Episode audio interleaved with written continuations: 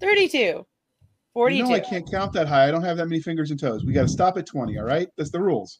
All right. No, Only, only if we use scientific notation. Uh, sure. We'll go with that. So, hey, all you crazy sci fi and fantasy fans, it's time for your daily dose of shenanigans over here at the Blasters and Blades podcast. Just three nerdy veterans geeking out over our science fiction passions and fantastical fantasies. A place where magic is king, the sky is the limit, and space is the place. So, without further ado, we've got returning alumni of the show. Well, technically, he was here when we were the uh, sci fi shenanigans, but welcome back, Mr. Ross Buzzle.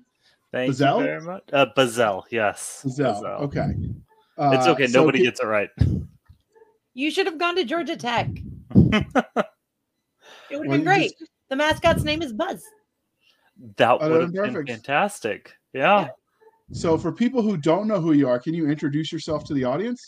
Uh, of course, yeah. Like uh, you know, like you said earlier, my name's Ross Bazell. Um, I have been in the book writing game for just a couple years now, so I'm, I'm kind of new to it, and I'm honestly I'm, I'm really enjoying it. Before that, though, um, I was uh, I did a lot of screenplays, a lot of like TV shows, movies, that kind of stuff. Nothing that anybody would have ever seen because none of it ever got picked up. But that's okay because I just turn them into books and release them for everybody. So we're good there. That's Um, recycling. Exactly, recycling. That the re- what is it? Reduce, reuse, recycle. Um, Captain Planet likes you. yes, yes. Ho- well, hopefully, because I would not want to be on his bad side. I've seen what he can do. I grew up with that cartoon. Um, I'd be dating myself a little bit there, uh, but I also um, grew up a military kid, so I never really had one place that I stayed for more than just a couple years. Moved around a lot, but I feel like it's a you know it's an experience I definitely wouldn't I wouldn't trade for the world. And honestly, I think I feel like it got me to where I am today to even be able to have this conversation with you all. Well, we're glad you're here. So, the next part of the introduction, dear listeners, we get to tell you how we first met them. So, this isn't something we normally talk about. We, we try to keep things lighthearted, but I actually met uh, Ross at a Bookaholics Anonymous group meeting. I thought we were, were doing really well. We were making progress. We were about to earn our chips, but then they ran out of salsa. So, we just turned the page and moved on. And the rest, as they say, is history. Yeah, that no, I, I remember that one. I meetings? I, I uh, Seska says meetings are for quitters. Meetings are for for quitters. quitters. Cons are for lovers. Good to know. Something like that. Is, Maybe. is that where like nine months after cons babies are born? Is that how this works? Because cons are for lovers. I have Bada no boom. idea. All I'm not So gonna say anything. My kid was born between cons. All right. Well then we want to keep this family friendly. We've already had one NSFW show in this podcast history, and we, we don't need any more. So Doc, ask him the religion question. Oh yes, Star Trek, Babylon Five, or Starship Troopers. Oh, you wound me with this one. You you left out the Star Wars people.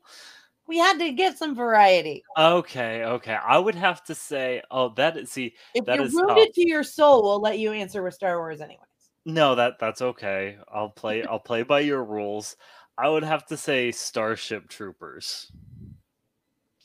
I, I did once where we had st- I said Star Trek, uh, Deep Space Nine, or something, and Seska about lost her mind. Oh, yeah. uh, she went she went nuts. Said, no, it Deep, is. Spa- Deep Space Nine is Star Trek. It is Star Well, I get it confused because I think Deep Space Nine in my head automatically goes to Babylon Five because I remember the controversy where the lawsuit and all of that for IP theft and and so I sometimes Oh, mix it up in my head. But she like she went nuts. It's just hilarious. I thought about trying to sneak that in again, but she there isn't was fully also the recovered time you from went with Trek Wars and um and Star uh, what was it? It was Star it's Star Wars and Star Trek, but you like mixed them up and it was like Trek Wars or something, and I'm like, what the fuck are you talking about? It sounds Sometimes like you had some the- righteous anger, Doc. So uh, I'm I'm I'm with you on that one. See, Sometimes I, I write things just to mess with her. Like I put uh, Pern where it rightly belongs in the fantasy section, and then she goes a little bit ape. I do not go a little bit ape. I go exactly the level of ape that should be done. All right. Well, we'll move on and we'll, we'll ask him the next one because you are the fantasy maven. So ask Oh, away. oh, oh, yeah, you're trying to be nice. Uh huh. The Never Ending Story, Chronicles of Narnia, or Percy Jackson and the Lightning Thief. Oh, you know, I I grew up listening to the Chronicles of Narnia on audiobook every single summer when we do road trips as family, and it was like really long road trips. Um, so I would have to say Chronicles of Narnia just because it's got a little bit of nostalgia there. Well, like and they're that. good. They actually did a really great job when they did the movies for that. They did. They did. I and- was super impressed because uh, I really always am like every other fan's like, yay, but movie adaptation. I'm like, yay, movie adaptation, back, back. So I, I, thought I all agree three of with you those there. were, were pretty good movie adaptations. I know uh, the only thing I didn't like about Percy Jackson is some of the stuff they cut out would have worked if they continued the story and kept the movies going, but they just dropped it after the first movie. but the books are so good. They are so good. I used to have them, and when I was working, I lent it to my boss, and then she ended up moving because her husband was military. And before she gave them back to me, she moved away, and a whole set in hardback she has. Nope, Rookie no, mistake, man. You never I know. lend No. anybody anything. no, I I actually did this mistake once, and then I had to stay keep dating the guy for like an extra couple weeks Just to get your stuff back. because I wasn't dumping him until I got my book back. That's that's appropriate, but her husband might have had a problem if I kept dating her. So you know, you know how that goes. Little pesky thing like that. But yeah, it, it wouldn't have bugged me if it was the was a battle of the eyes, but still, I wanted my book back. Right? It, it would have been nice if it was just the paperback, but I had the hardback ones, and I'm like, oh, That hurts. yeah. So so now nobody touches my hardbacks but me. Uh, dude, no, no, you know you're a big book collector when you have the shelf of saving, which is if your house is on fire, you, grab that pull shelf. the kid out, and then you pull those those that shelf out. My my dad had that theory about coffee pots when I was a kid. When we would go camping, he would tell me that God, your dad was Um, Navy, wasn't he? He was. My stepdad was Navy, and so he would say that uh, in the event of emergency, save the coffee pot to include when we were camping, uh, because he can always have more kids, but coffee pots are expensive. hmm Well, Oh, admittedly, they do cost more than what the army, the military charges for a kid. This is true. True. Tricare is an amazing thing. So, Well, all right, and let's. Also like my, my dad was Navy, and I can attest. I can I can speak to this. Whenever he has cut himself, um, it's not red. He bleeds. He literally bleeds coffee. So I believe it. yeah, Navy guys and their coffee is just you don't mess with it. You could stick a spoon in it, and it'd probably stand up straight because it's got so Mhm. much sludge in it. I believe that. Yep. Uh, yeah, apparently they don't wash their coffee cups. I've been told too. Oh no, no, no! That's like a party foul for them. you don't spill the beer, and you don't wash your coffee cup. like we had we we set him off one of the times he woke up half asleep because he came home late from from one of his I don't know overnight shifts or whatever when he was active duty, and we had a brand new coffee cup of the same kind he had, and we had it sitting out waiting for him with his with the coffee. Like just hit play, your coffee's ready, and he flipped out because he thought we really had washed his cup. I'm like, oh, this No. was too easy. This was too easy. That's gross. I know. I wash mine periodically. Better wash it more often than periodically. Just give it a quick rinse. It's you just give it a quick rinse. So long, so long as the the milk that you put in there doesn't start curdling and like turn the next cup sour, you're good. You're good. So the other problem with that, Doc, is that I'm running out of Villanova coffee cups. So when I when I was going to grad school there, I worked for for dining services. as oh, Stop breaking my- them. No, but the, it's been a decade, all right. They're just wearing out from use. But I've been looking for like replacements and quality coffee cups with college like logos on them aren't there. Most of it's just crap, right? So I've I've got to I got to milk them. I got to make them last. And the dishwasher is Am bad for them. you coffee cups for Christmas. I mean, I wouldn't say no. So I, I do have the coffee cup that's in my display case from from Jonathan Yanez, a mutual friend of ours, because he had one made professionally where they like itched, uh, etched the logo into the metal, but it was so pretty I didn't want to ruin it, so like, I've got to put it on display because it's got the wolf head in it. But I, I got to find something like that, like where it's quality, but it still has the logo. I just I got to find an answer. This way you you you buy a second one and use only the second one. See, that's what. See, he, he understands. He knows. I so how do you take your coffee? Oh, uh, it so I worked for Starbucks for a, a long time, and Me too. I was a black apron barista once. I, I was a black apron barista, and I was barista champion in 2016 and second Oh, place in 2017. Thank you. So I'm a bit of a coffee snob, um, and I don't Wait. like it. Is there actually a thing about them being the color of the apron? Mhm. yes. Oh yeah, to be to in order to be a coffee master, which is the black apron. And by the way, the my manager got my nickname etched or uh, embroidered into my apron, and it was Buzz. Um, so there you go. um, you have to. It's like a three to six month long process uh, where, um, and then it's it's honestly like in order to prove that you are coffee master material you actually have to do a presentation like you're defending a master's thesis and Yes. um, you have to pair different coffees with different foods and talk about the flavors the smells like how they blend together and uh, They are was be- capable of doing this. Mm-hmm. Yeah. Yeah. I, I realized Did that you you know their coffee. No. No, you can't. I believe you didn't can't cheat. I'm wondering if Jr. cheated. It's There's very way hard to to cheat. cheat. There is really no way to cheat. And like I ended up making my own blend. So it's like Um, being a coffee sommelier. Yes. yeah, yeah, pretty much. So anytime you see a black apron person, they they did their work. But They don't um, do that anymore. They got rid of it because I don't know. It's probably cost them money because you know you're on the clock when you're doing all this training. Mhm. And then part of the training for it was we had to do uh, food safety classes, like you know, cook the food to X number of degrees for X minutes based on fill in the blank, like all that restaurant management type stuff. Um, it used to be required to be management uh, eligible at Starbucks. You had to be a black apron. Yep. But but we didn't come here to talk coffee because Seska is rolling her eyes like these two are weird. So That I is mean, true. I am very happy that I got given uh, a coffee syrup infusion my brother made before Dragon Con, and he gave it to me, and he goes, "Here's the two primary, two of the primary food groups of, of a track director. You provide your own booze, though." so there was one, and I can't remember the name of it because it's been a while. Um, where there was a, a chocolate flavored coffee that we used to sell that was it was more expensive for a half pound than most of them were for a pound. So Mhm. that's what I did my I'm drawing a blank though. It's been it's been a decade or so. Um, but yeah, it's uh it's a lot of fun.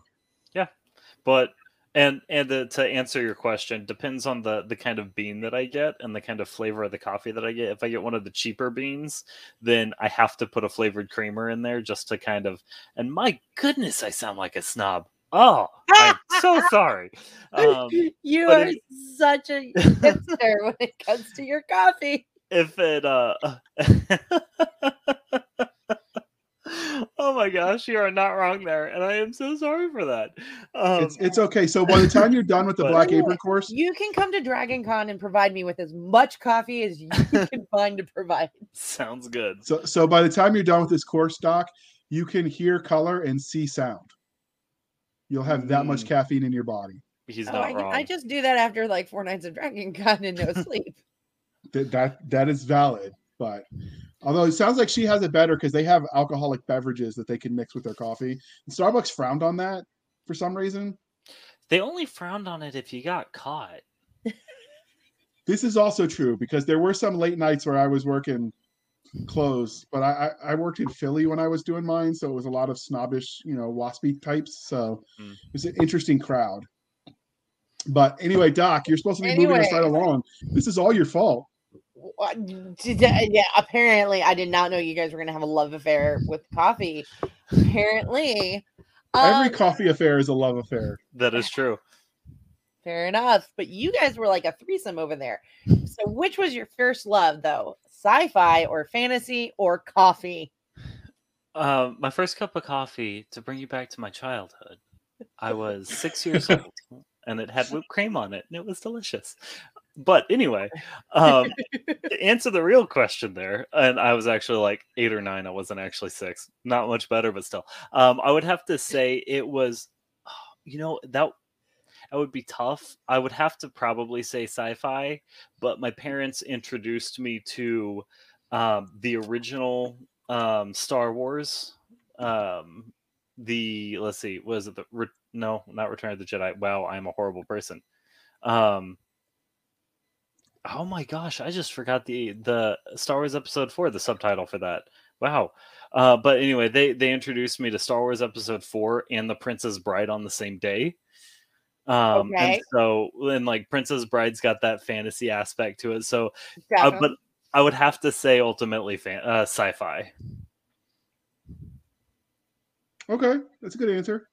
So, oh, I will tell you, my son drank coffee for the first time at like three. He was so convinced that the black coffee was hot chocolate that he drank the black coffee and said, Mmm, cocoa. Mm. How'd that how'd that turn out? He, he drank it. And I'm going, oh, God.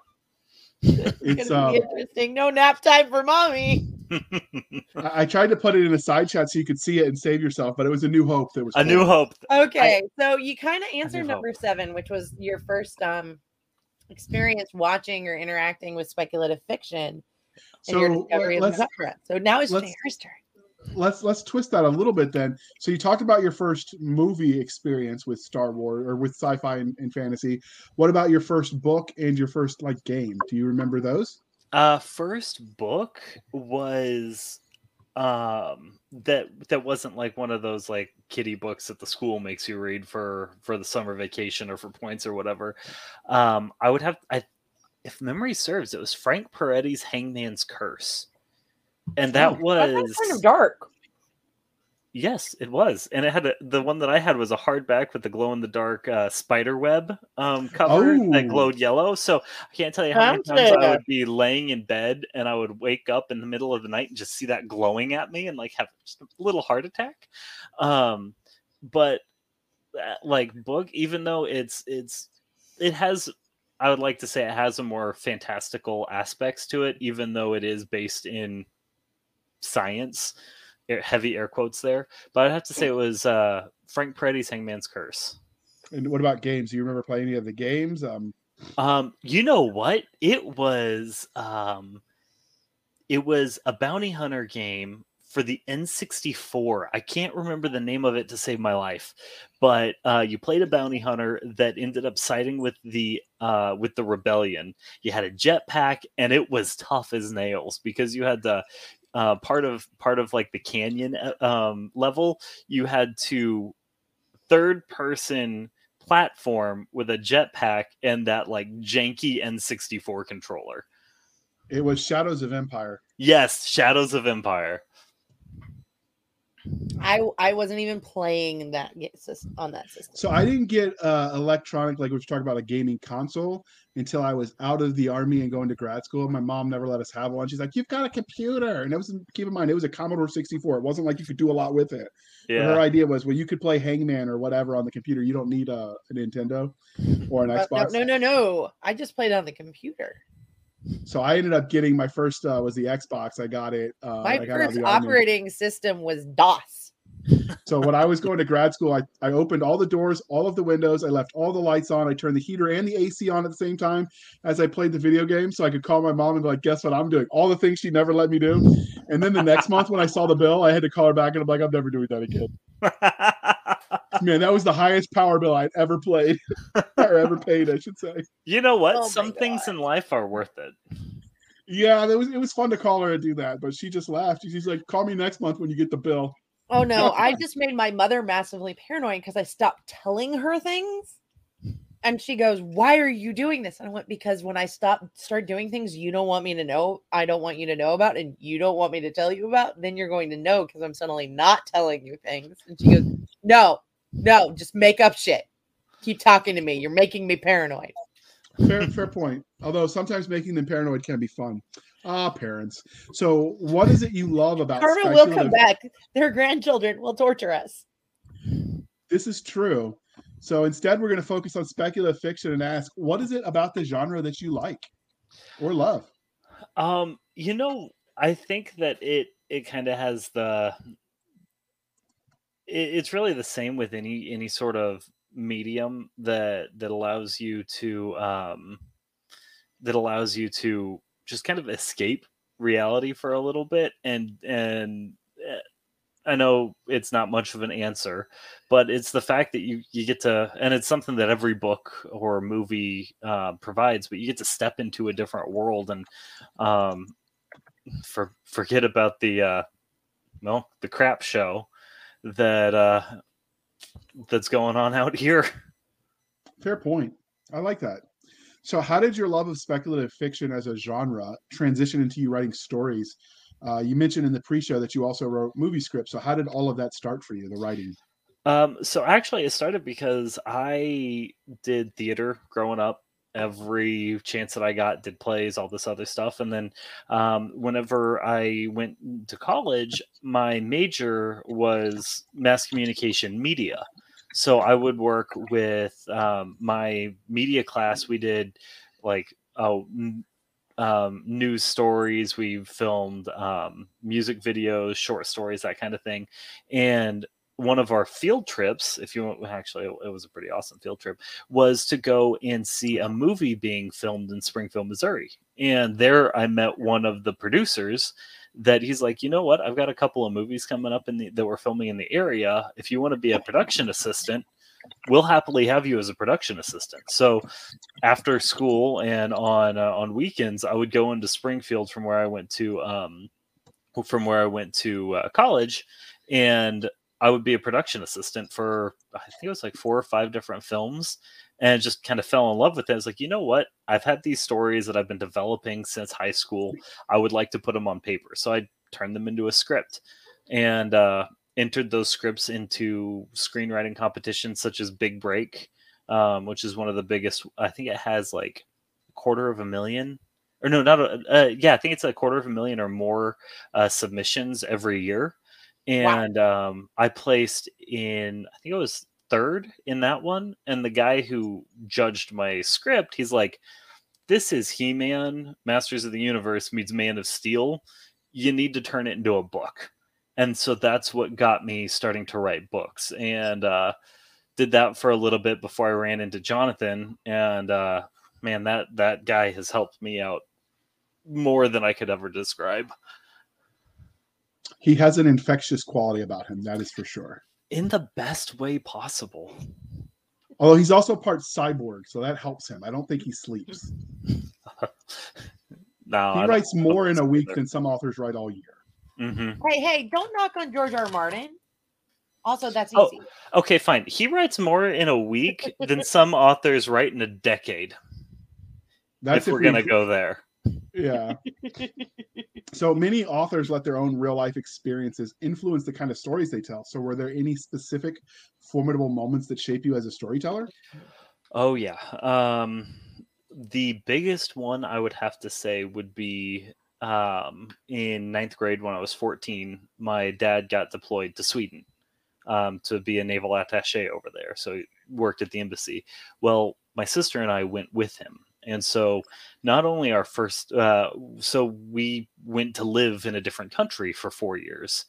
And my parents wanted us to have the full immersive Swedish culture because they went to the um, Amer- or the International School of Stockholm, and they asked a guy in Swedish who'd been there for an American kid who'd been there for four years in Swedish where the restroom is, which is Vera toilet.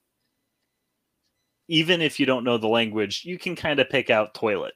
Um, and he didn't know what they were saying.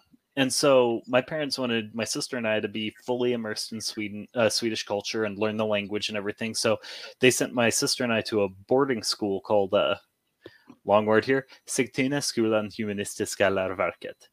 And um, it was a boarding school. So not only was down. what? I hate to write that word. Long. Oh yeah.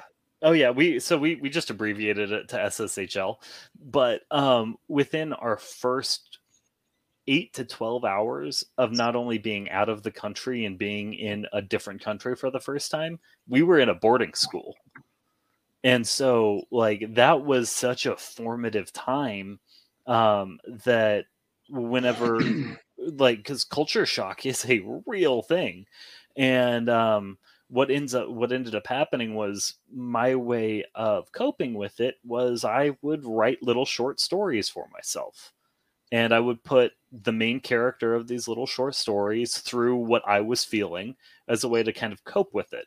Um, and so that that kind of helped shape um, you know how I write today because in every single book that I write there will be a mention of Sweden there will be somebody who speaks Swedish and oftentimes because I try not to put language in my book so it can be kid friendly if there's a phrase in Swedish it's because I'm censoring it for people who don't speak Swedish. Um, yeah, Hilarious. um, they did that in Firefly with the uh, I think it was Mandarin they used mhm, for the cuss words. Yep. Um, I mean, my, my Latin teacher taught us how to swear in Latin. but yeah so it, it- stuff like that like growing up um in different and in a different country and things like that I, I like to incorporate into my books not only as a way to kind of express what i experienced there but also as a way to kind of pay homage to the place that made me who i am today Fair enough. So normally this would be the part of the interview where we ask the veteran set of questions, but you're not a veteran. You did, however, mention you're a military brat. So do you think, other than just the references to Sweden, that that the nomadic lifestyle of, of a military urchin um, affects the the way you sort of tell stories? Oh, most definitely. Most definitely. Um, because and this is gonna sound like I'm being a pretentious snob like the coffee section earlier, and I promise I'm not meaning to, but um I've seen more of the world by the time I was 18 than a lot of people will see in their entire lives. And because of that, that has really shaped the really that that is just kind of shaped how mm, really just just kind of my whole perspective on things um and translate and even though i you know i wasn't active service i'm a firm having been a family member i'm a firm believer that when there's a service member in the family it's not just the service member who's serving it's the wife who doesn't get to see her husband for um, weeks I think months a lot years on end that nobody vice- else outside of that culture, because it is Mhm. a culture, understands. Mhm. Having been, Definitely. um, I was an oil field brat, but then I was a vet. Then I was a vet, uh, a wife, a soldier wife. Mhm. So I, I I know what you're saying. It's definitely a thing. yeah so Um, transitioning from the writing side though, and talking about uh, the nomadic lifestyle, as Jr. put it, what is the weirdest or funniest interaction you've had with a fan since you started writing? Um, you know what? I actually, so I only recently started getting like having interactions with fans. I had my I last month I had my first bit of fan mail, which just sent me over the moon, and I got four pieces of fan mail last month. And- Sweet. Yes, and one of them actually, if you'll give me a second, I will pull up the individual's name because shout. First off, shout out to everybody who did send me fan mail. Like you all are awesome, and I love you, and it did bring a little tear to my eye of joy. Um, but let me let me see if I can find the individual's email real quick without you know going too deep in stuff. Um, but uh, yeah, I got this email um, from uh, his name is Shane Anderson. Shout out to Shane Anderson if you're listening. Um, he messaged me asking about sort of the background lore on a character in the Legends Online series.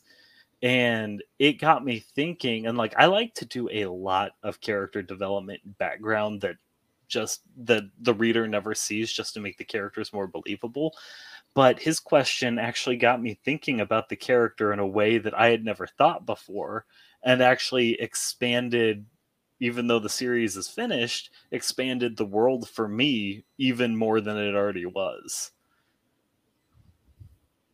So I, I would have to say that was the craziest thing. I'm still new at it but i would have to say as of right now that's the craziest thing that i've gotten from a fan. So, That's still cool. Quick rundown of what is your highlight reel of what you've written? Like, what series have you done?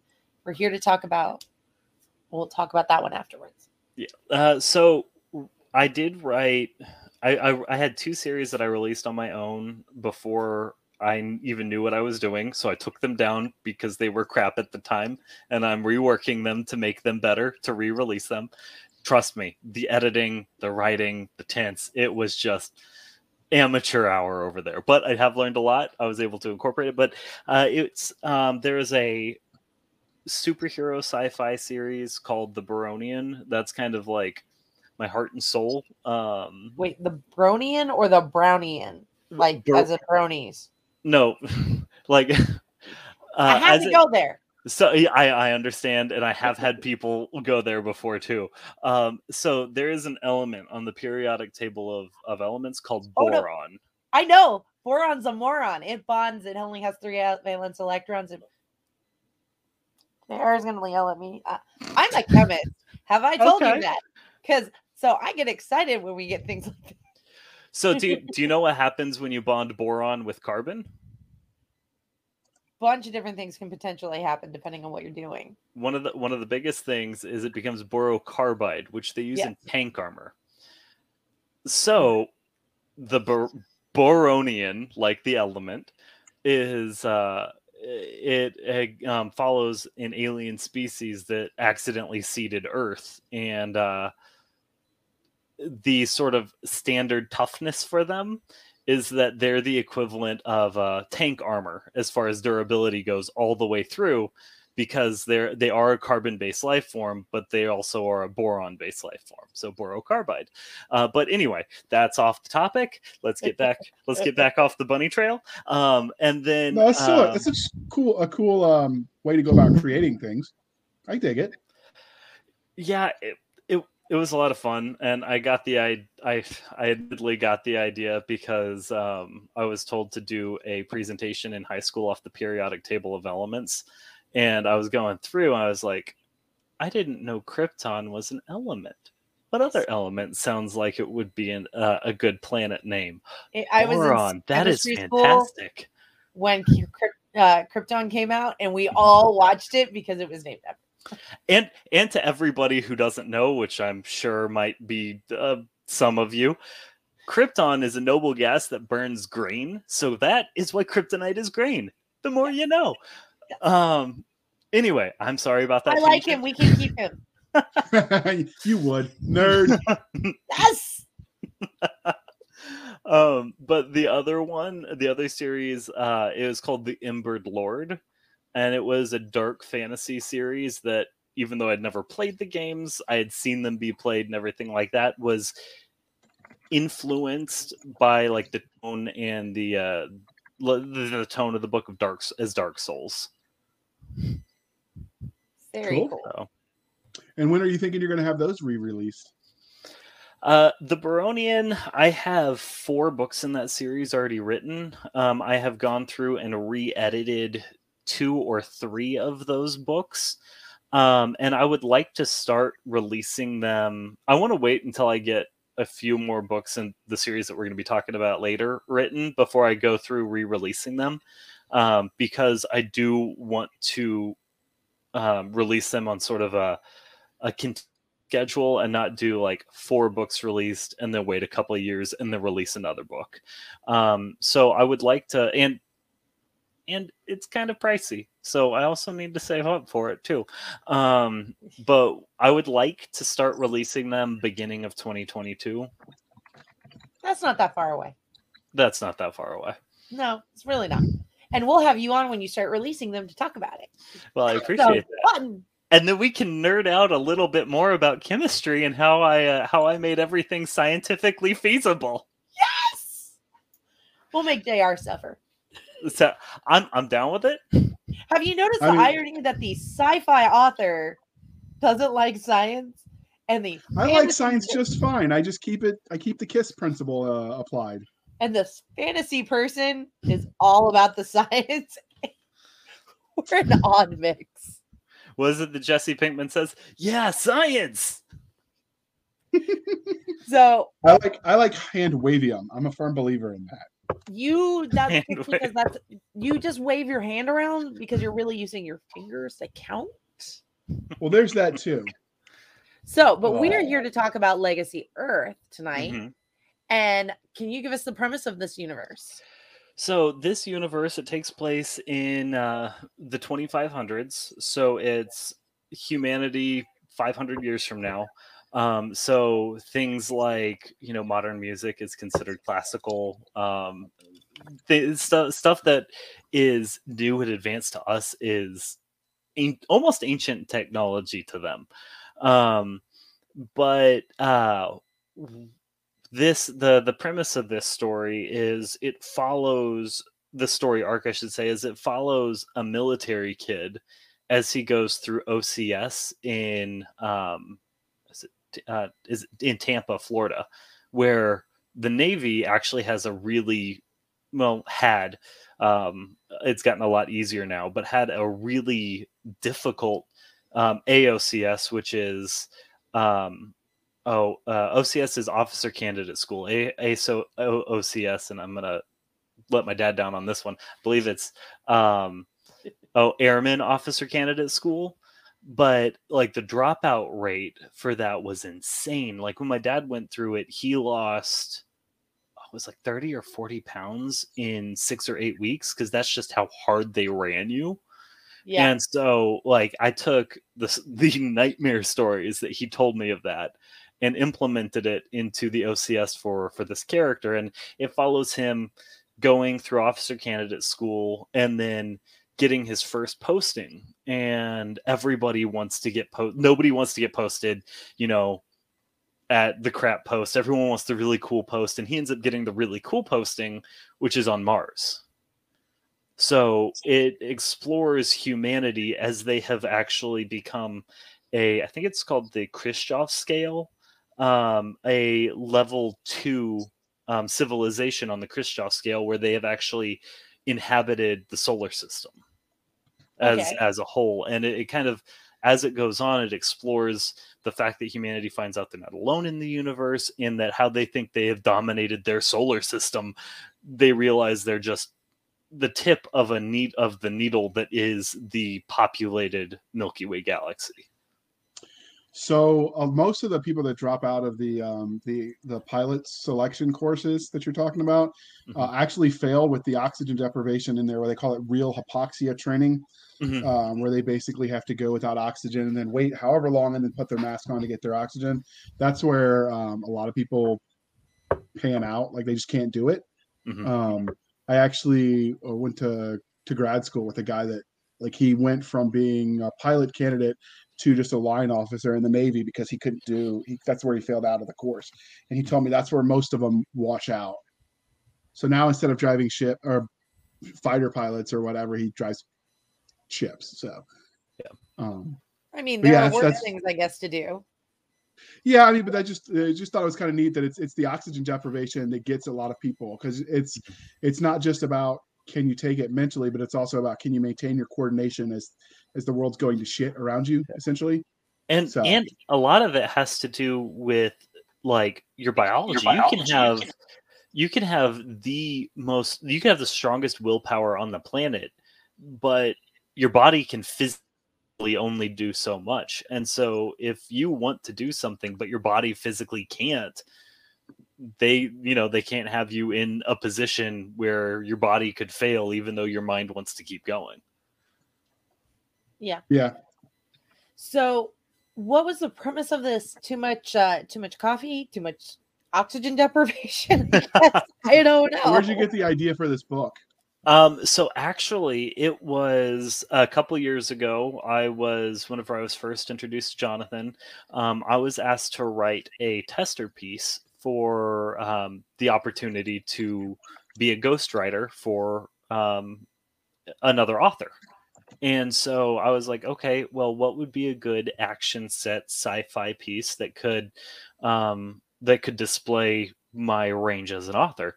And so I came up with this cool little um, battle assessment where there's, you know, the good guys have an objective, there's bad guys there, and then there's a variable that an unseen variable that comes in and throws a wrench in the works. And um, after I'd written that, it was only like four or five pages long. Sent it off. Ended up they ended up liking it. I got the job, but that sample piece that I wrote, it never got used. Um, and what I ended up writing had nothing to do with that sample piece. And I just developed. I was like, you know, well, what what would it be like if I developed this piece into a story? So it actually is me expanding my first really audition piece to be a professional right uh, author um, into a full length 16 20 book series Wow. That's a that's Cool. a pretty long series. it is but there's so much to say and so much cool so many cool scenes i want to write You know, and when you have a really great universe, I mean, if somebody was to write the history of the human race, that wouldn't be one volume. that's true that is very true So, um, but we really want to look at that uh, amazing cover art you have. JR tells me it's very sexy. It it is it is quite it is quite sexy JR, Um, you gonna show it to us or what? Dear God, I had to ask that. there we go Ooh, I, I, I was like looking it. for a witty uh, re- rapport to that, but I'm like, yeah, if I say what I really want to say, we're gonna have to mark it not safe for work, and then they're gonna be disappointed in us because we can't monetize it, and it's just well you all can right. I'll behave. You can always text it to us it's not like they're gonna see the texts we We'll I think we had I had one listener tell who's a friend of mine go, I want to know what was being said in the text window that episode. I'm like, no, well, sometimes, sometimes we no, don't. no, no. Maybe one day Yep. when we have time, we'll set up a Patreon and we'll just be like, here for 50 cents, you can read what weird shit we texted to each other on the end. exactly I, I don't know how we save that. I, I like if the, if we don't could like. I don't know. I don't know. That's your That might job be to worth figure doing. out. So might it's never going to be looking figured at. out. Okay, we'll we'll, so we'll, we'll- anyway, we'll put a this plug is in really when awesome. we come back to it. I like the armor. It's not like full fledged Space Marine Master Chief, but you definitely get some of the same vibe with the helmet. hmm So I like it. and the the artist oh man I, I i forget their name and really and I like wish that the that skyline's not even. Does that Mhm. make sense? Like it's like things are at an angle, so it's almost like a camera that you know when you take a camera and you're like running, you get that funny angle. Mhm. it, it like shows action Yes, there you go. I have words now. And and he's got trigger discipline, which I approve of. yes Always, always with the trigger discipline. and and, and uh jr if you know if if you like trigger discipline and like barrel discipline i would strongly suggest you read this book because there's like half a chapter completely dedicated to and this is why you don't flag your teammate Awesome, awesome. Do you have this in audiobook? Because because I might I got a credit waiting. Um, actually, um, there. I'm not even sure if I'm supposed to be talking about this yet, but um, It- It'll be a secret, just you and I, me and Seska and whoever's listening. Okay, won't sound sounds good. So actually, the uh, the first eight books of the series have been picked up to be made into audiobooks so far. Ooh, with Audible or Podium? Um, it will be. It's actually from a different company, and ironically, like I should remember this because Tantor? it- Tantor, yes. I sh- and I don't know why I don't remember th- don't remember that name because like I've never heard of Tantor before probably the about a month ago Before they wanted to come give you a big check. before about a month ago and uh a character that I created whenever I was 16 I named Tantor. So I should remember that. Um and now I'm going to have to change his name now that I know that. But yeah, so uh it'll be uh, they will release it on Audible though. Um so it will be available on Audible. Awesome. You'll have to let JR know so he can go spend it. His credits. There's- Yeah, there's also uh so there's the big ones are Podium, Audible, uh Tantor, and Blackstone are the four big audiobook producers. Okay. Yes. Um, So, um, yeah, JR is like disciplined and he waits for credits. I just look at them and go, um, mental health money spent. I have a, Budgets are a thing. I have a uh, budget. I Budgets should are probably a go to therapy, but I spend my therapy money on audiobooks. Budgets I mean, are a audiobooks could be therapy. I could get that. but as the person who gets a little bit of that money, buy the book. Therapy, buy the book. All right. So moving on to the book that we were just talking about, what would your 30 second elevator pitch be? Oh, my third. Okay, so thirty second elevator pitch for. Are you talking about for book one or for the series? Well, we can do both. We'll start with the series and then we'll go on to book one. Okay, uh, thirty second elevator pitch for the series and go. Okay, so imagine how would humanity that spans in the almost trillion uh, um, as far as population go that has almost taken over the entire solar system react to find out that not only are they not alone in the universe but they are a drop in the bucket compared to the next smallest uh, the next smallest civilization. Um, imagine you know exploring uh, finding out about all of these different cultures and different alien races that not only outclass them in numbers and in physical prowess, but in technology and more terrifyingly in military power. Uh, in military power. Okay, and now for the book one. Um, so you ever wonder what Hell Week is like? Now, I why know.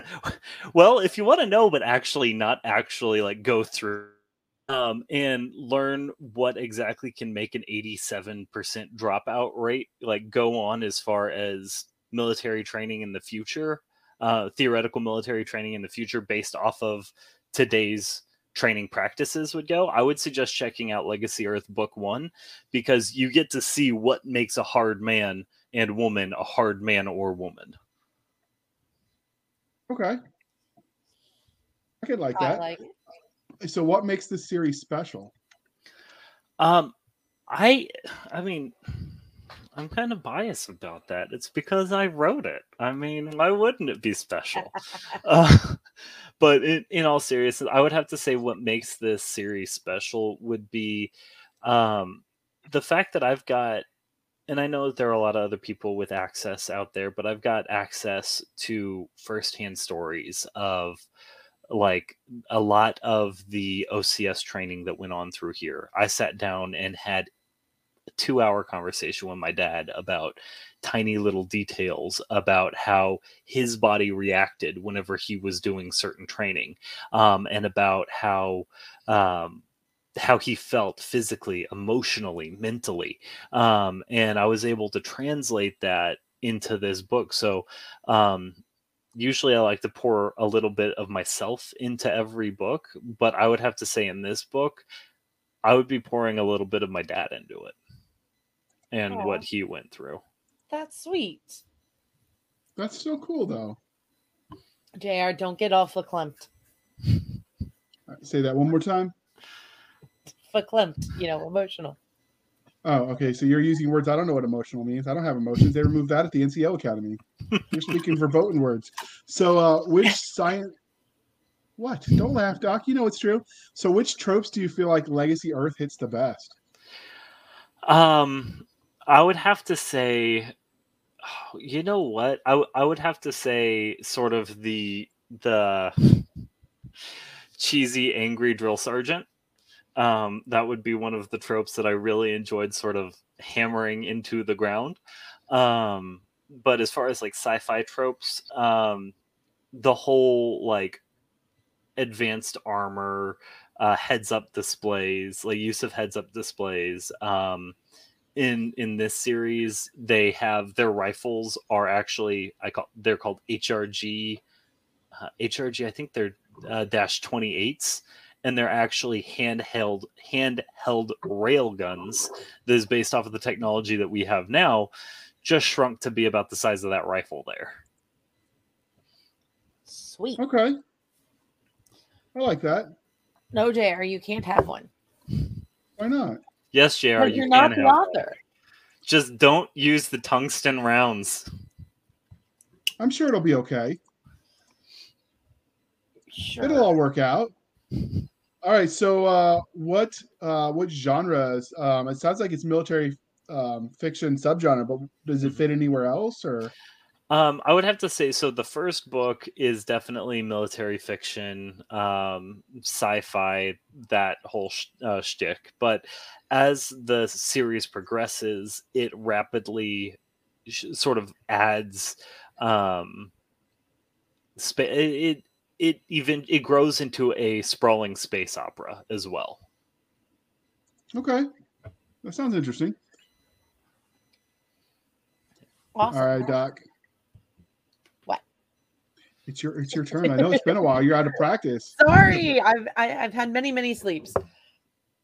Not really. Question No, twenty. now on to sorry. the what? Question twenty. I'm sorry. Clearing my throat. So I started to read it. Dodo head. So why don't you tell us a bit more about your main character and what makes them special and unique? Okay, so um and it's ironic that you word it that way. So his name is Lance Warder. Um he is uh just normal he grew up military. His dad is the major general of and yes, that's right. It's called Space Force. um uh, his dad is a major general of Space Force, and his uh, his brother joined as well and uh, was part of Space Force. Um, so, like, really, what makes him special and unique is the fact that he's not. He grew up in a military family um, with uh, every man in the military in his family joining the military, and then he's the youngest. He steps up and he joins the military as well. And and also to kind of hammer it home, his name's Lance Warder. His dad's name is um, Leon Warder, and his brother's name is Lincoln Warder. So even down to his name, there's nothing that depicts him different from any other, uh, ev- even his older brother.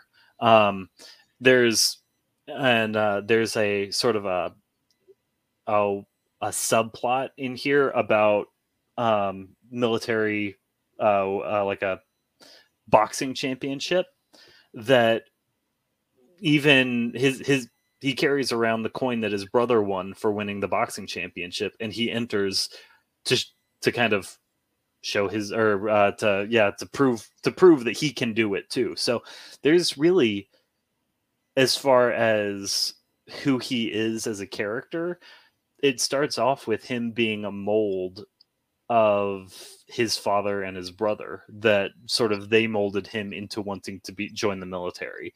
And um it's only after book one actually a little bit uh, about halfway through book one and then beyond where he actually starts developing who he is as an individual.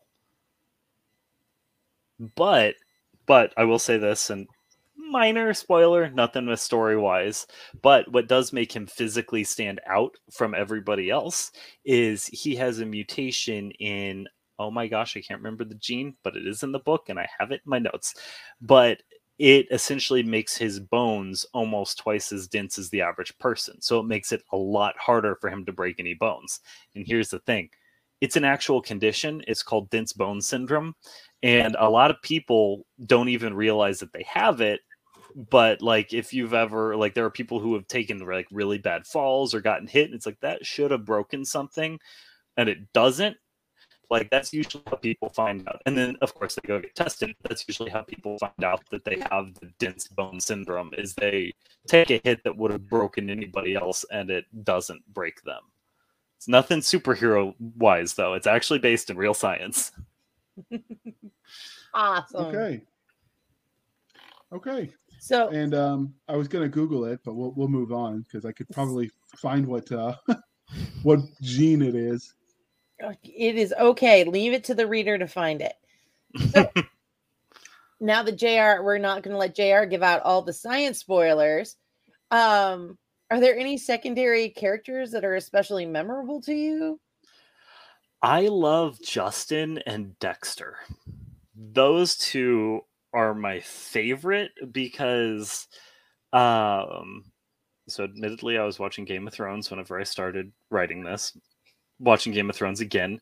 Who, And I was who like- wasn't? I mean, come on. That's true. And so like whenever I was doing the character character creator, um, I was like, you know, who do I want to base like these characters off of? And just the smart mouth of Tyrion Lannister, just like that. That is why I started watching it again. It was just for Tyrion Lannister. And so, like, I based Justin off of Tyrion Lannister to the point where he's even an actual dwarf. Like, the character is a dwarf, he's a pilot, and like, that's his big as a side character, that's his big hurdle to getting through AOC is how is somebody who is physically as physically limited as him going to be able to keep up with all of these people who are six foot three, six foot four, and you know, be able to still graduate. And uh so he's like he's the smart mouth pilot that um he actually is also um, he he has got a lot of mm-hmm. ingenuity to the point where he actually creates a chair that allows because I believe the shortest pilot in recorded history was four foot eleven, and he's four foot eight, and he actually quotes that the or he's yes four foot eight, and he actually quotes the four foot eleven pilot as hey. I, he did it. I can too. Um, but his best friend is named Dexter, and he is six foot six and so, needless to say, there are a lot of dwarf jokes and a lot of tall jokes thrown around between the two, and it's just a lot of fun to write the banter for both of the characters. That's awesome. I like good dialogue is priceless in a good book. So, but do you have any bad guys that you want to talk about, or is it just kind of like this is a, a journey book? Oh, so the yes, this is you know, I, I would say kind of if you've ever done basic training, your drill sergeants in some ways are the bad guy. That's true. So coming of age story, I guess. Uh, so this is kind of a coming of age story, but it also sets up. Yeah, you know what? I'm going to say it. It sets up three different villains for the series that are going to be a massive pain in Lance's side, um, and potentially even the, a threat to the galaxy at large. But I'm going to leave it to the reader to see if they can find out who the third one is, or what the third one is, or where the third one is. Ooh, that that's that sounds like a challenge. I'm quite sure we're going to have people going out finding this book. So, what would your characters do if they found you in a back alley and they knew what you'd done to them? Um, well, Justin would be like, seriously, you couldn't make me like three inches taller. Come on. Um, and then Dexter would probably laugh at him and then pat me on the back for making him taller. And then I think that uh, Lance would probably just give me the look of perpetual disappointment because of how I set him up between a few other characters um, that shall remain nameless at this point in time, but you will see when you read the book and the the, the subs- subsequent sequels. Okay, so you would survive it. Many authors don't think they will. Yeah, I, I'm kind to my characters up front. It's only later on, like books three and four, that I really, at least in series that are planned this long, that I really start putting them through the grinder. So they haven't hit they haven't quite hit that yet, but I'm not done with the chapter I'm working on. Uh oh. All right. So since we've been talking about characters, do you have a favorite character archetype that you use when you do your writing? Um, I yeah, actually, I really like um, I really like writing the love interest to the main character. Um, just because, and this is very clear why if you meet my wife you will understand um, i really enjoy like strong women who like aren't afraid to even if they don't know how to use it they'll grab a shotgun and be like that's a bad guy i'm just shooting in that direction um, or like be afraid to call out the main character on on their crap or even be really in in more ways than not the reason why the main character um, the main character succeeds in whatever they're running into, and not because it's like, oh yeah, I love her, I've got to do it, but more like, yeah, if she didn't do what she did just then, you totally would have been dead like 30 minutes ago. Um, so where it's they're actually like a, a not just a love interest, but like a functional in-depth character in in and of themselves that honestly would probably be scarier to fight than the main character himself. I like them already. Okay, so this is the part where we pull back the layers and you tell us how the sausage is made. So, were there any cool scenes or uh, or ideas that you cut from this first book that you thought were kind of neat that you'd wanted to tell people about? Yes, so there is, and I can kind of tell people about this scene, but I think the only scene that I pulled from this book that I really wanted to put in was more development on the third villain. Um, and I had like half a chapter written up that was for yeah, yes, yes, I am cold blooded. Uh, that that is for that third villain. But I was like, you know what? I'm gonna make this a slow burn, and he, they're only gonna be barely hinted at in this book and then gradually grow through the series to the point where really unless the reader is seriously paying attention they won't realize what that third villain is just like the main characters until after it's too late. Okay. Yeah you want you don't want to give everything away right away i think. It, it leaves some mystery there. Yeah. You want to leave just enough so they can when they miss it they can be like oh how did i miss this the first time i read the book? Yep so, finally, what can you tell us about the larger universe? So, in miniseries where this uh, story is, uh, at least the good ones, the story universe that where the story happens in is as much a character as the protagonist or antagonist. So, mm-hmm. can you give us a, a hint of what we can expect from your Space Force universe? Uh, yes. So the um the universe is first off, it is teeming with life there are hundreds, if not thousands, of different species um, that will eventually make themselves known.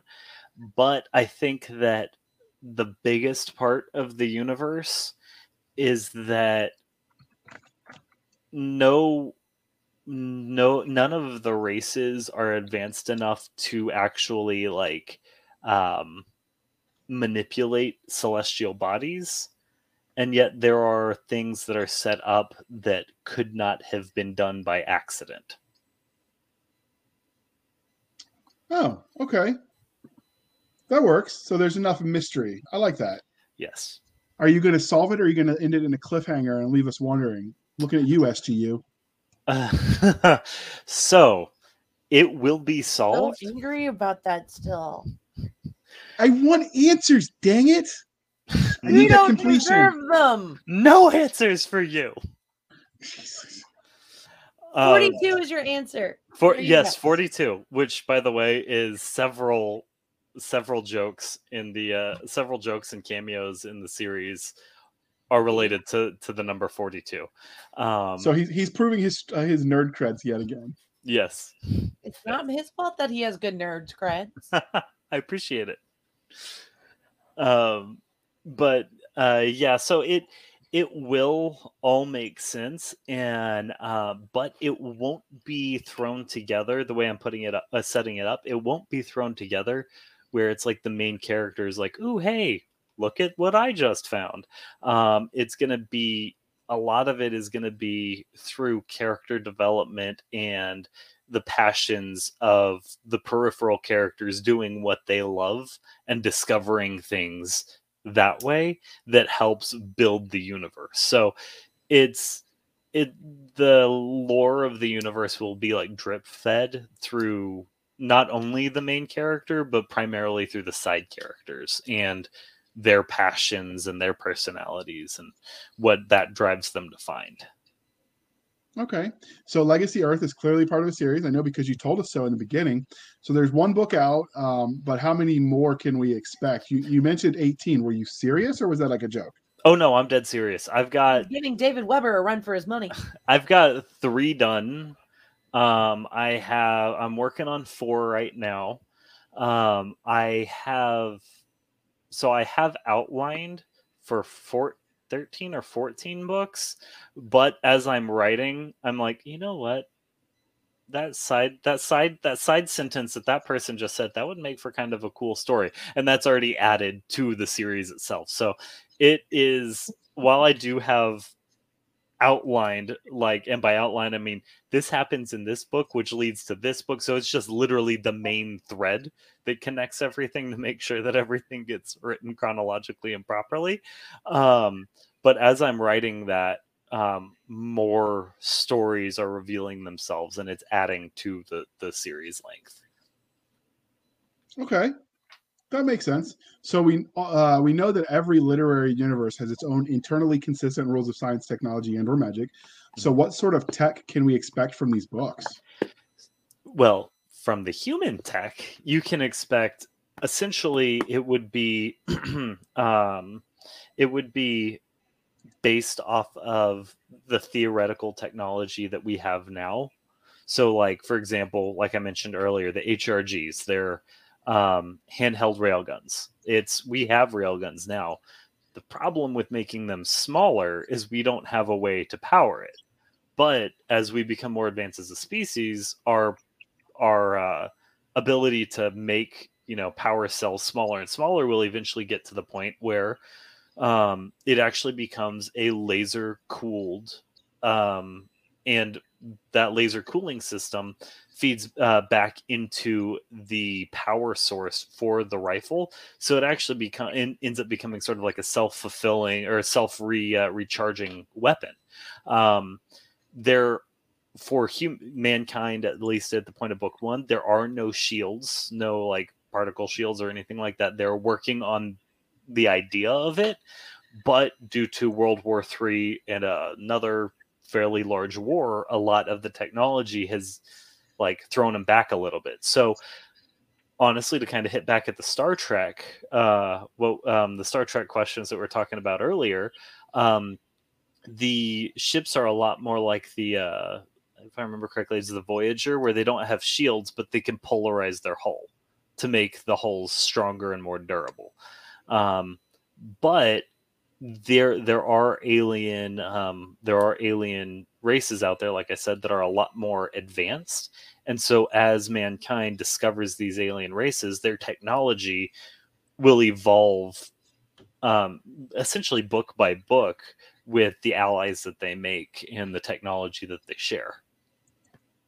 So when you talk about these aliens, did you do the Stargate model where you like have some of them that look like the iconic little green men and some of the ones you see in pop culture? Did you do any references to those when you described the aliens? Uh, so actually, um, book one. Sorry, guys, but there are no aliens in book one. there are zero aliens in book one. Um, the only time you even see an alien ship is at the very end of book one, but you don't even see the aliens. So I know I'm kind of ruining the ending here, and I'm sorry about nah, that. that's fine. But- we already know it's 18 books in total. That that's true. Uh, but and in book two, you only actually physically see two different species of aliens. Um, one of them is uh, not ashamed to say it. Have, have you guys played Mass Effect or watched seen Mass Effect at all? yes, know that- I played it. You know the Turians. Uh huh. So they are kind of inspired by the Turians, but they're called the Gallio, and they Mhm. are gallium based. There's some more periodic table elements for you. Um, and then there's another race called the Tardigs, which are eight foot tall behemoths with eight eight limbs that are mm, just pardon the language, but damn near impossible to kill. Um, and if if anybody here wants to wants to kind of get a feel for anyone listening wants to kind of get a feel for how I develop these these characters where I take these aliens um inspiration from, look up a tardigrade. And that's kind of what inspired the Tardig, both name and appearance. Only much, much larger. So when you went to college, did you major in science or you just uh, uh Oh no, I totally on your should. own? I should have become a scientist. Like I definitely should have become. I majored in mass communication, media, and communication, conflict, and dispute resolution. So you wanted to work in HR? Okay. You yes, just- you exactly. kept- so And you now kept I'm referencing. So you kept Uh, referencing you know, science. you create I a was like, conflict, and now you have to resolve it. yep. I just was with all the the science reference. I'm like, are you like a functioning scientist in your day job? Is that what this is about? Um, I have spent years of my life just learning about anything science that I can.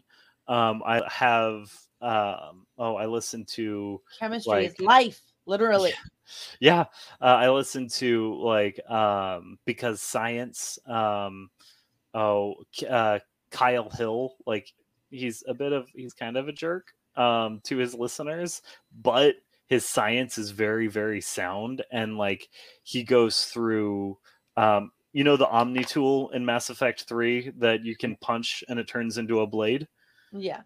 Yeah. he there's one of his episodes he actually goes into how we can scientifically make one of those now and how it would be be feasible to make one of those now um and so like i i learn a lot of science from like listening to uh edu- science education um like youtube channels or uh doing like my own research. Like for example if two black holes are colliding in or are collapsing in on each other if you are able to uh, this is a scientific thesis or uh, yeah thesis that is backed by actual some pretty interesting math. If you're able to like ride the event horizon between both uh, black holes you will actually rewind time for yourself so you will come out on the other side right before you entered um the the like gravitational pull between both black holes So you should check out Science and Futurisms with Isaac Arthur. It's a good podcast for for nerding out on that kind of stuff. okay Uh, and he's an army guy. He was actually in Iraq when I was. We interviewed him back when we were blasters and blades uh, to break down some of the science. Mhm. Um, so I'm gonna have to see if I can get him back on to do some some new uh, new science stuff. But yeah, that's a really good one if you if you nerd out over that stuff. And he just takes looks at various tech and what it would take and what it would mean and how close we are to various things. It's it's a lot of fun if you if you enjoy that kind of stuff. Oh, most certainly. Yeah. Uh, send me, um, send me the uh, the the name of it. That way, I don't forget. I'll look it up whenever I get a chance. I'll, I'll do that after after the podcast. But anyway, I interrupted Doc. So you have a few more questions you want to ask. I was going to ask him of all the tech in his universe, which one would he have for daily use? I on I would pick the CRISPR shot that Okay. all OCS uh, graduates, all I should say, all OCS graduates with certain that graduate at a certain degree of performance get because CRISPR is a very very long. It's like let's see, uh, close. You know, what, I'm not even going to try it, but essentially, you it's where you mess with your own genetic coding and you can turn you can turn genes on and off crisp- yeah and so like uh, anyone who graduates um, ocs at a certain level of performance gets crispr shots to increase their performance in general. So it's not quite creating a super soldier but it's pushing the person naturally without needing to train or anything at all uh, beyond the average limit. So when you incorporate like weight training and that kind of stuff it makes a borderline super soldier without being like not to not to jab here at Halo, but without being like Master Chief, where it's like, okay, you mutilated the person. It's working within the confines of natural biology. So it's a little So bit Chris- more like Captain America versus Master Chief. Yes, without the hand wavium. Yes. So CRISPR is CR Charlie Romeo India Sierra Papa Romeo CRISPR C R I S P R and it Mhm. stands for clustered regularly interspaced short palindromic repeats. And It's a form of gene editing. There's an interesting case that we won't hear about for probably another decade, where a Japanese scientist, or maybe it was Chinese, uh, a Chinese scientist, um, without parental consent, um, gene edited uh, like 10 to 12 babies under uh, before they were born while they were in utero. Uh, obviously, they executed him in China. It was China. They executed him for for that. But I'm curious to see what happens. He was trying to get rid of some sort of auto. Was it HIV? I think Mm-hmm. so. Yeah. It was some sort of disease he was trying to see if he could cure by by editing out the gene to make it possible. Um, so it'll be interested to see what happens with that. Um, with So- following up with the kids. Because you know like we had dolly for instance for the artificial womb but the the sheep died really quickly with complications. So we're trying i mean obviously you don't want to experiment on humans but he already did the damage. So at this point So following it. So the problem you run into with CRISPR though is you're editing genes. You're messing you're literally mutating um, what you have in your system. And because we don't have the understanding or the technology for it, when you mutate your genes, even to turn on good, um, you know, uh, like good genetic coding, like being able to lift more or perform better or be smarter, which you can actually do that. It's kind of an interesting thing to look into. You run the risk of cascading uncontrollable cancer growths throughout your entire body. Um, no, just a little thing. just a little, just just a little thing. Um, and so, I mean, obviously, this is 500 years in the future, so they figured out how to iron that out. But that's why we don't do CRISPR right now to help with just any old thing, because you you can literally fix anything in the human body. But um, the unintended consequences. So consequences how would you Cancer. use the CRISPR shots for you? I would I would honestly I would use it as they do in the books just to increase I wouldn't I wouldn't use it to be like like to a super villain level, but I would use it to increase my output overall as a person. Um like perfect example is being able to uh dilate time. Like if anyone has ever been in that situation where someone kicks a ball at your head or something's coming at you and you're like oh my gosh and it seems like time stops it's because your uh, your brain can process like your brain can only process so many frames per second but when adrenaline is added to it and this is why it seems like time slows down um, let's say your brain can process 60 frames per second when time slows down it's because your brain is actually processing about 120 frames per second. You know, it's not it's not sustainable, but your body can do it for very short bursts. Um, and in you know part of this is like part of the CRISPR um, use in this book and then the series is it allows things of that nature to be able to be elongated. So when they have a burst of adrenaline, like the world almost stops around them and they're able to take in a lot more information. They may not be able to move at the same speeds, but they can react faster. And that's how I would use it. I would essentially use it to just become better. And who knows how I could use that to help people. Awesome. So That's cool. clearly our interview is winding down, but before we wrap this up, is there anything about Legacy Earth we didn't ask that you want to tell us about before we move on? Uh, yeah, so um, Legacy Earth, it is um, honestly like I think that it is. Oh, how to put it? Um, I mean it. It with the way that we're going to be releasing it is going to be the first few books are going to be consecutive. So we're going to be releasing book one, book two, and likely book three back to back to back. Uh, book one just came out on the 17th. Um, and uh, um, so, you know, keep your eyes out for book, you know, book two a little bit later on, likely next month.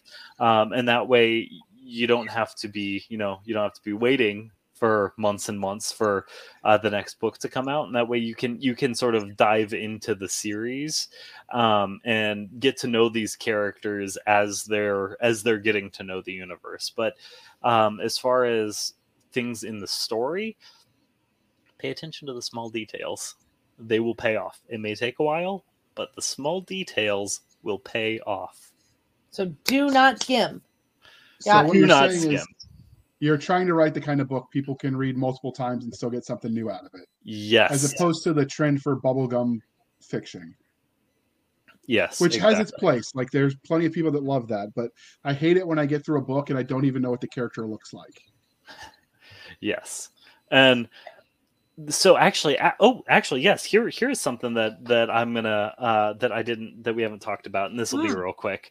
Um so one of the one of the things that is this takes place 500 years from now so the way that i pictured the world is that because you know um as the world becomes more of a single singular society for a strictly survival standpoint and expands out into the stars they actually intermingle a lot more. So um, there actually isn't really any, as far as you know, what the character looks like.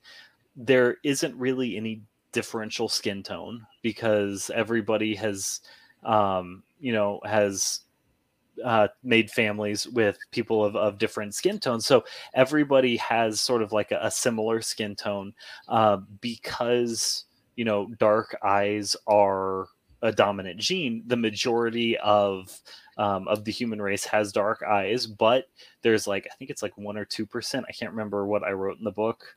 You guys will see it, um, but it's like one or two percent of the population has blue eyes or like non-brown or non-dark eyes. So they're also they're known as bright eyes, and it's uh it's kind of a derogatory term, but not really because in the way that I picture this uh, this future is that crap like racism is out the window because they realize that if they're going to survive in the stars, you can't be looking at things like that.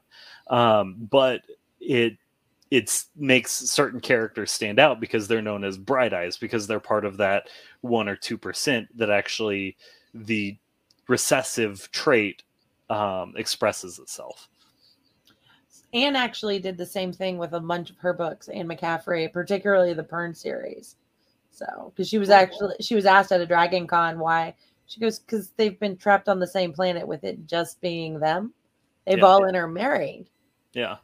So Exactly. particularly because this was a, a lost colony trip, so like they lost technology, and then there would be a natural disaster. Well, how do you repopulate? Exactly. You can't be picky. That Yeah. sounded bad. I did not mean It that to It sound as did a bad as that bit, sounded. but you know, you know, I've seen those guys sometimes, or girls. Sometimes they're less picky than they should be. Beer goggles are a thing. Um, So, and if his wife is listening, you're absolutely, he's not talking about you, of course. JR's watching out for everybody's marriage. She's not listening. She will never be listening. Oh, You think that, you think that, but what she just might surprise you one day. Like, That's I listened true. to that interview, and then you're gonna, we're gonna come to the news, and it'll be like local sci-fi author found dead, stabbed 27 times. Oh no, I w- I wouldn't be found dead. I would be buried under the pool. Well, as long as you know where you would be. That's true. No, and honestly, like I like I, I say that like my wife hasn't really read any of my books and like she won't really listen to any of this. And like, people are like oh don't say that. And honestly like I'm okay with it because this isn't her shtick. And I don't want her to like have to slog through the books or listen to an hour and a half long podcast if she's got no interest in the subject matter. I've met several wives who do that, and they're like, "It's not my thing," and that's Yeah, okay. 'Cause Exactly. You know she what? I have this hobby, and it's not his thing. she prefers the books written by Matthew McConaughey. All right, all right, all right. And the ones with the shirtless cowboys on the front. Fine, that's her Hey, shtick. hey, we have some we have some speculative fiction. I I can lend her. I would appreciate it if you didn't. blue, blue aliens and the like. Yep. All right, we're gonna save this podcast from itself, Doc. And, hey, uh, hey, you know what? I will say this one. One of my favorite ones is like all it's about a bartender and it's like um a witch and a margarita or something like that. And, and it, it's not like adulty, but it is like if you watch um you like stories about guys like or a sassy bartender, it's a lot of fun. Okay.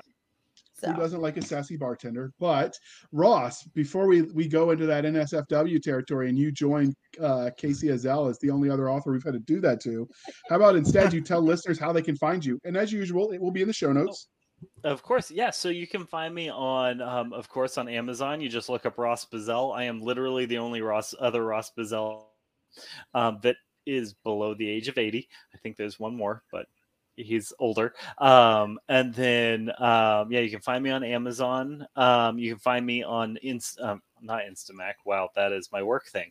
Uh, you can find me on Instagram um, at uh, at author Ross Bazell with underscores between author uh, author and Ross and Ross and Bazell. Um, and then you can also find me my Facebook group where I keep everybody up to date on on you know progress, new things that are coming out um, at uh, on oh my gosh, my brain is not working tonight. Um, Ross's OWS. Uh, that's the name of my Facebook group. Um, and then, you know, when these books come out, there'll also be uh, a link in there or URL in there where you can sign up for uh, my newsletter that comes out. Um, it'll be coming out once a month. It's been a lot more sporadic now recently, but I'm picking back up on it. It'll be coming out once a month where anytime there's a sale on the books or anytime there's a uh, uh, we end up bundling the books and doing a sale on multiple books at once, uh, like a box set. Um, that those are where you will fit, and I do give. I'll be doing giveaways and and things of that nature, and even competitions. So who knows? You might even have a character named after you. Ooh. That Cool. may or may not make the vacuums of uh, the heartless vacuum of space. All right. And you can find us on our website at anchor.fm backslash blasters tack and tack blades, anchor.fm backslash blasters tack and tack blades. You can find us on Twitter at SF underscore fantasy underscore show, Sierra Foxtrot underscore fantasy underscore show. You can email us at blasters blades podcast at gmail.com. We promise we even check it at least once a month. Uh, we have a Blasters and Blades uh, Facebook group where all the shenanigans happen, which is facebook.com backslash groups backslash Blasters and Blades podcast. Uh, again, that's Blasters and Blades podcast. And you can support the show at buymeacoffee.com backslash author jr Hanley. Again, buymeacoffee.com backslash author jr Hanley. Be sure to put in the comment section that it's for the podcast. I promise I will keep Doc uh, Seska and Nick Garber duly intoxicated. They will drink until their liver surrenders. Never surrender. All right. And you can also support us on a reoccurring monthly basis if you so desire over at anchor.fm backslash blasters tack and tack blades. Thank you for spending some of your precious time with us. For the absentee, overworked Nick Garber, J.R. Hanley, I'm Seska. This was the Blasters and Blades podcast. We'll be back next week at the same time where we indulge your love of nerd culture, cheesy jokes, all things that go boom, pineapple on pizza, and how Pern is an amazing sci fi. All I have to